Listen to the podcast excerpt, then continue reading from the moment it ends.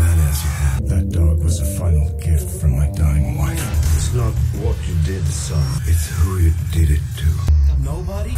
That nobody is भोला आज रामनवमी के holiday पर रिलीज़ हुई है अजय देवगन की भोला सबसे पहले आप सबको रामनवमी की हार्दिक शुभकामनाएँ 2014 में आई थी जॉन विक एक असैसिन की कहानी जिसने जुर्म की दुनिया को छोड़ दिया था उसकी मरती हुई बीवी ने उसे एक लास्ट गिफ्ट दिया था कुछ अहंकारी अनजान लोग उस गिफ्ट को नुकसान पहुँचा देते हैं और जॉन विच उनके जान के पीछे पड़ जाता है। एक बहुत ही ज़बरदस्त एक्शन फ़िल्म की फ्रेंचाइजी, जिसकी चौथी किस्त पिछले ही हफ़्ते रिलीज़ हुई थी। जॉन विक को सब कुछ माफ़ है क्योंकि उसका जो बेसिक इमोशन है, वो प्योर है। और अजय देवगन की ढाई घंटे की भोला ने भी ये अचीव कर लिया है। भोला अजय देवगन का वर्जन है 2019 में आई कार्थी की फ़िल्म कैथी का। कैथी की स्ट्रेंथ थी उसका स्क्रीन प्ले और एक्शन को जस्टिफाई करता हुआ उसका इमोशन और साथ ही कार्थी की इम्प्रेसिव परफॉर्मेंस भोला के स्क्रीन प्ले में थोड़े से चेंजेस किए गए हैं। ओरिजिनल में शायद कैथी की बीवी का फ्लैशबैक नहीं था। भोला में भोला की बीवी का फ्लैशबैक है और साथ ही एक नया करेक्टर भी इंट्रोड्यूस होता है। जो पानी से चलता है। मेरा मतलब है, पानी पे चलता है। ये करेक्टर फ़िल्म के एंड में भी आता है, जहाँ सीक्वल की घोषणा होती है। भोला के सीक्वल बनने के पूरे आसार हैं, क्योंकि मेरे हिसाब से भोला के कमर्शियल हिट होने के भी पूरे आसार हैं। ये जो करेक्टर लास्ट में इंट्रोड्यूस होता है, ये विक्रम में कार्ती के बाय सूर्या का जो करेक्टर था रोलेक्स उस तरह का करेक्टर है। भोला के बीवी के रोल में अमाला पॉल ट्रेलर से ही दीपिका पदुकोणे की झलक देती हैं। ऐसा लगता है कि जैसे दीपिका पदुकोणे स्पेशल अपेयरेंस करेंगी इस फ़िल्म में। अब बात करेंगे सिर्फ़ भोला की, बिना किसी स्पॉयलर्स के। कहानी एक रात की है। पुलिस की एक ईमानदार ऑफिसर डायना ने एक बहुत बड़ा ड्रग का कंसाइनमेंट पकड़ा है। एक हज़ार करोड़ का कंसाइनमेंट ये कंसाइनमेंट है निठारी की गैंग का।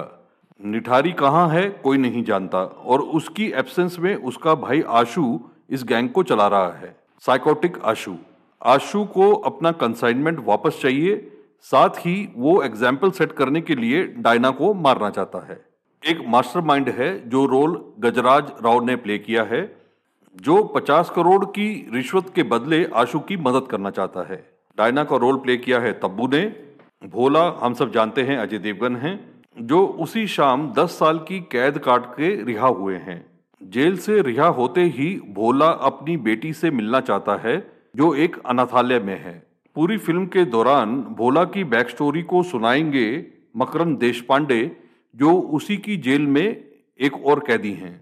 फ़िल्म में एक जगह का भी इम्पोर्टेंट पार्ट है और वो जगह है लालगंज का पुलिस स्टेशन, जहाँ एक नए कांस्टेबल ने ज्वाइन किया है। या ज्वाइन करने आए हैं, संजय मिश्रा ने वो रोल किया है। उसी पुलिस स्टेशन में कुछ नौजवान भी हैं जो एक बर्थडे पार्टी मनाते हुए, हुड़दंग मचाते हुए पकड़े गए थे और उनकी एक फ्रेंड उन्हें छुड़ाने आई है। और लालगंज की लॉकअप में आशु के गैंग के भी कुछ गुर्गे गिरफ़्तार हैं। तो ये पूरा सेटअप है। भोला को, अपनी बेटी को मिलना है, जिसे उसने आज तक नहीं देखा। और कुछ ऐसे सर्कमस्टांसेस बनते हैं जहाँ डायना को भोला की मदद की ज़रूरत है।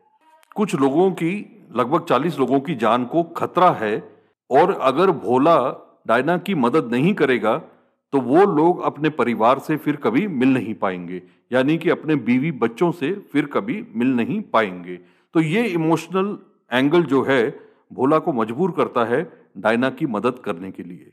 और अब फ़िल्म आगे बढ़ती है इन करेक्टर्स और जगहों की क्रॉस कटिंग के साथ। एक तरफ़ भोला की बेटी, जिसे ये नहीं पता है कि भोला उसका पिता है, उसका अनाथालय पर इंतज़ार। आशु की गैंग का डायना को रोकने और पकड़ने का चेज। लालगंज के थाने में ज्वाइन करने आए हुए निहत्ते कांस्टेबल का इंतज़ार।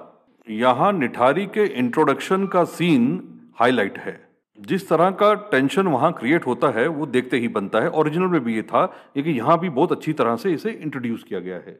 मैं इस फ़िल्म को रीमेक ना कहकर अजय देवगन का वर्जन कह रहा हूँ, क्योंकि इस फ़िल्म में अजय देवगन की छाप नज़र आती है। एक इंटरव्यू में उन्होंने बताया था फ़िल्म के प्रमोशंस के इंटरव्यू के दौरान कि इस फ़िल्म का एक एक्शन सीक्वेंस है, जिसे उन्होंने तीन महीने तक शूट किया और उन्होंने जो भी अपने पिता से सीखा है, स्वर्गीय वीरू देवगन जी से, वो उन्होंने यहाँ इम्प्लीमेंट किया है। साथ ही बीवी और बेटी के जो इमोशनल सीन हैं, उन्हें भी हिंदी फ़िल्मों के मसाला का तड़का लगाया गया है। भोला और बच्ची का एक सीन है, जहाँ बच्ची भोला से पूछती है कि वो उसके क्या लगते हैं, वो सीन बहुत अच्छी तरह से बैठा है। जेल में जो बर्थडे पार्टी मनाते हुए लड़के पकड़े गए थे, उनके पास एक म्यूज़िक सिस्टम भी है और उसका जिस पॉइंट पर इस्तेमाल होता है, ये ओरिजिनल स्क्रीन प्ले में भी था, वो भी ज़बरदस्त है। फ़िल्म के डायलॉग्स भी काफ़ी अच्छे हैं, वहाँ पर भी किफ़ायत इस्तेमाल की गई है। बहुत कम शब्दों में बात को बड़ी अच्छी तरह से समझा दिया गया है। तो क्या ये फ़िल्म एक परफेक्ट फ़िल्म है? नहीं। कुछ कमियाँ भी हैं। डायना और भोला को जो गुंडे चेस कर रहे हैं, वहाँ एक जगह पर एक कच्चा गैंग भी आती है। लेकिन ये हट्टे कट्टे कच्चा गैंग के मेंबर, टॉपलेस एनबीए प्लेयर्स ज़्यादा लगते हैं, जो कि ना चाहते हुए भी कॉमेडी है। और भोला उनका बराबर से स्लैम डंक भी करता है। इसके अलावा फ़िल्म के एंड में तो बहुत सारे बुलेट्स बरसते हैं।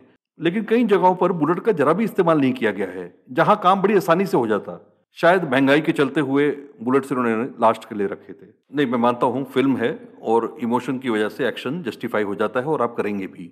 फ़िल्म का बैकग्राउंड म्यूज़िक आजकल आने वाली एक्शन फ़िल्मों की तरह ही है, जो कुछ लोगों को लाउड लग सकता है। जंगल में ट्रक और बाइक्स के जो एक्शन सीक्वेंस हैं, शायद वही सीक्वेंस हैं जिन्हें अजय देवगन बता रहे थे तीन महीने में शूट किया गया है, वो ओवर द टॉप लगते हैं लेकिन उन्हें बड़ी आसानी से नज़रअंदाज किया जा सकता है। तब्बू की बैक स्टोरी भी फोर्स लगती है। कुल मिला के भोला एक बहुत बड़ी कमर्शियल हिट बनने के रास्ते पर दिखाई देती है। मैं इस फ़िल्म को पाँच में से चार स्टार दूँगा क्योंकि मैंने ओरिजिनल कैथी देखी है और इसके अलावा जो छोटी मोटी कमियाँ हैं वो मैंने आपको रिव्यू में बता ही दी हैं।